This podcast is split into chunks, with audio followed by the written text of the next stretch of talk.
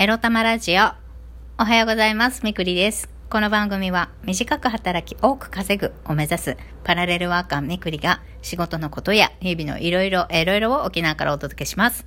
自分のことを諦めずに未来を作る。その言葉を私自身とリスナーの皆様にすり込む番組です。蒸し暑い沖縄もう最近天気も良くってめちゃめちゃ日差し痛いはい。皆さんのお住まいの地域はいかがでしょうか？まだ全然花粉症の時期？ね、私花粉症、スギ花粉吸ったことないからさ、実は。もう花粉症がど、どれだけ辛いものか実はわからないんです。まあでもここ沖縄はですね、もうそろそろ4月末から5月初旬にかけて梅雨入りしますんで、沖縄は。まあそろそろなのかしらっていう感じで、もう今ね、エアコンを一日中つけっぱなしっていう生活になってますね。もうそうなると電気代が1万超えてきちゃうんで、もう電気代怖いです、請求が。はい。そんなわけで今日のタイトルに行きましょうか。えー、中だるみの水曜日を乗り切って元気に過ごすには、人の悪口を言って楽しむのが一番ということで今日はネガティブな回です。タイトルは、友達になりたくない女5選についてお話ししたいと思います。最近ね、まあもうちょっとめんどくせえな、この人たちとか、ただでさえ私、友達と言える友達本当にいないのに、えー、最近知り合った人たちとも、あ、もうめんどくさいなって思っちゃってね。もうなんか、ほんと友達いないし作るの難しいなって思う。まあ、襟好みしなければいいだけなのかもしれませんけど。さあ、早速 参りましょう。とりあえず。えー、私的友達になりたくない女5選。その1、優柔不断。その2、時間にルーズ。その3、方向音痴。その4、都合いい時だけ連絡してくる。その5、本音では相手を馬鹿にしている。まあ、これは本音では私を馬鹿にしているっていうことですね。はい。こういう女どもとは友達になりたくないと思っております。一つずつ解説します。えー、最近あったことなんですけれども、あの、女子のね、お食事行こうよっていう話が出た時にこんなことよくありません？なんか、来週お茶しようよ、ご飯行こうよとか言って、じゃあ来週までちょっとじっくり考えようよみたいなお互いのなんか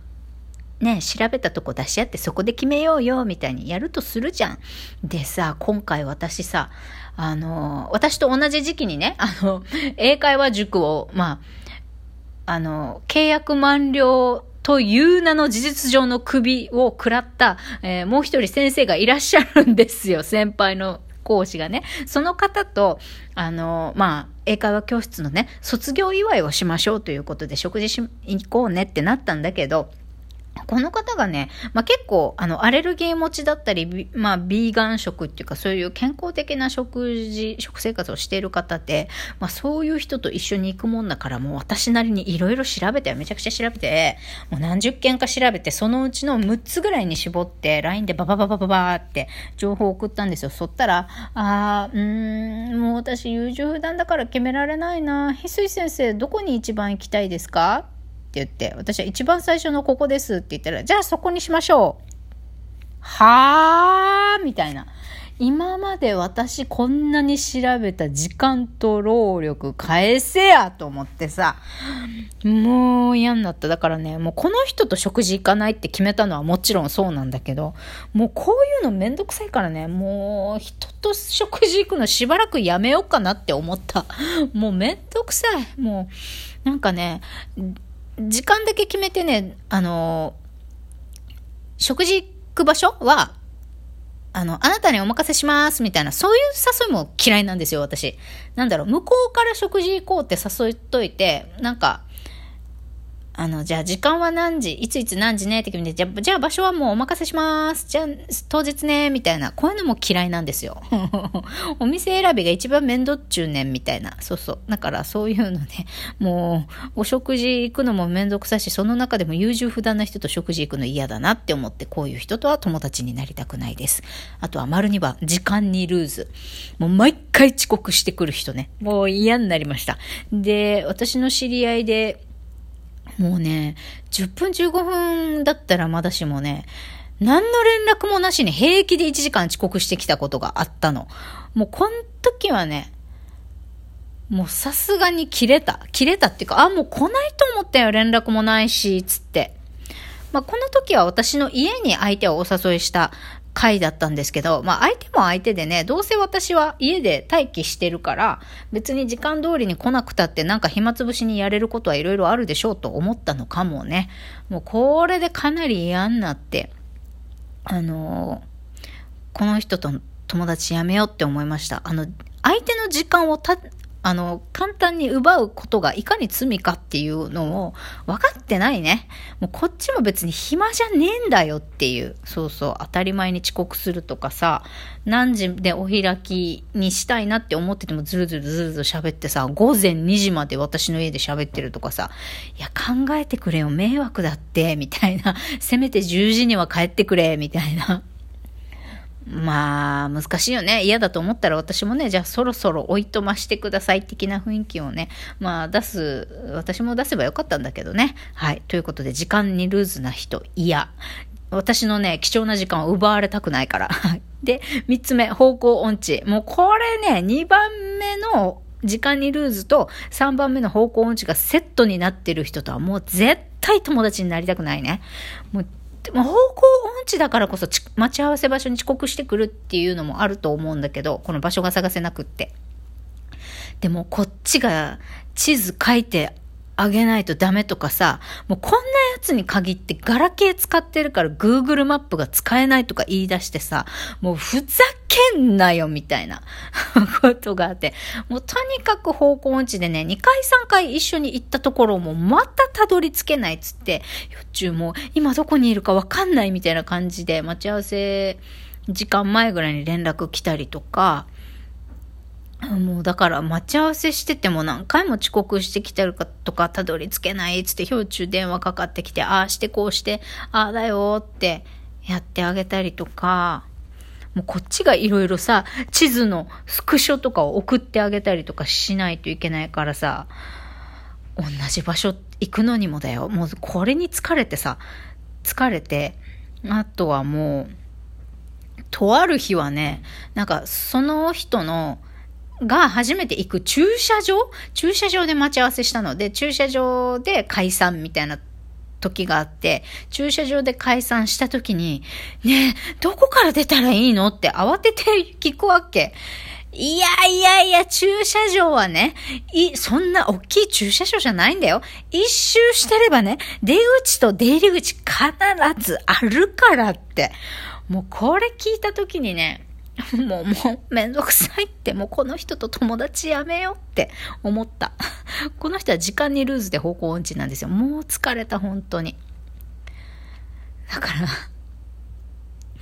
そう。なんです。もう方向音痴はもう本当嫌、私。方向音痴の方が聞いてたらごめんなさいね。あの、私はダメっていうだけなので、もう方向音痴の人はね、方向音痴を許容してくれる、あの、人々と仲良しになったらいいと思います。私はもう許容できない。ので、無理です。はい。で、丸4、え都合いい時だけ連絡してくる。これもまあよくありますけどね、こっちがかけても全然応答してくれなくって。で、相手がなんか頼みたいことがあるとか、なんか相談したいことがあるとかっていう時に、なんか何食わぬ顔でね、元気とか言って、えー連絡してきたりするやつね。ああいうの嫌いです。だから、もう、なんだろう、こういう人はね、もう私は、もうこの人との友達の縁は切れましたってプツって心の中で切っておいて、まあ連絡がついてもつかなくっても、まああの、あの子が生きて幸せでいればいいなって願うようにしています。で、向こうから連絡が来た時は、まあ別に振り回されることのないようにね、できないものはできないっつって断ったりとかしてますね。こういう人に限ってね、要件言わずに、いついつ空いてるとか聞いてくるからね、嫌ですね。私、こういう、この質問も嫌いですね。いついつ空いてるって要件も言わずに聞いてくるやつ。もう大体こういうのには、もう、ああ、忙しいねって言うようにしようって最近やっと決めました。とにかく振り回す人が嫌なんですよね。自分の都合で相手のさ、あの、時間とか、もう出たくない時は出ないし、自分に構ってほしい時はもう鬼電話してくるとかさ、そうやって相手の時間とかさ、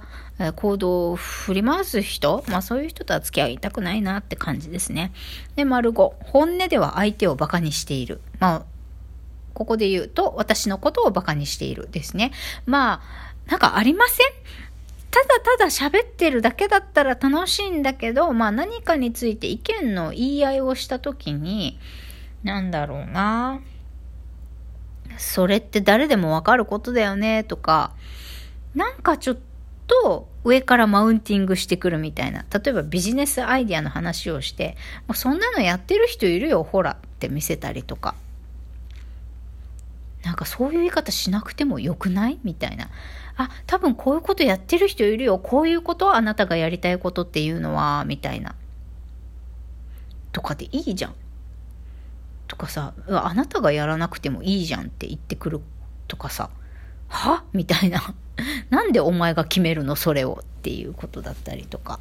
まあ、本音では相手を馬鹿にしている。例えば私の実例で言うと、私は数比カラー、まあ、数比術の鑑定っていうか占いっていうか、これをまあ勉強してやって、で、ある友達にね、ちょっと練習で鑑定させてって、鑑定した後に全部違う違う違う違うって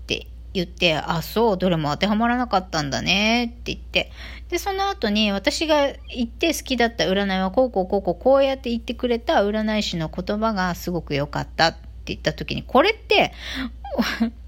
私が言ったことは全部ダメで、自分の好きな占い師さんの言葉言うってさ、もうなんか、私の顔に泥塗ってるのと同じじゃん。あんたの鑑定全然ダメ。例としてこれが良かったよ、みたいな見せてくる人もう嫌だね。ということで、友達になりたく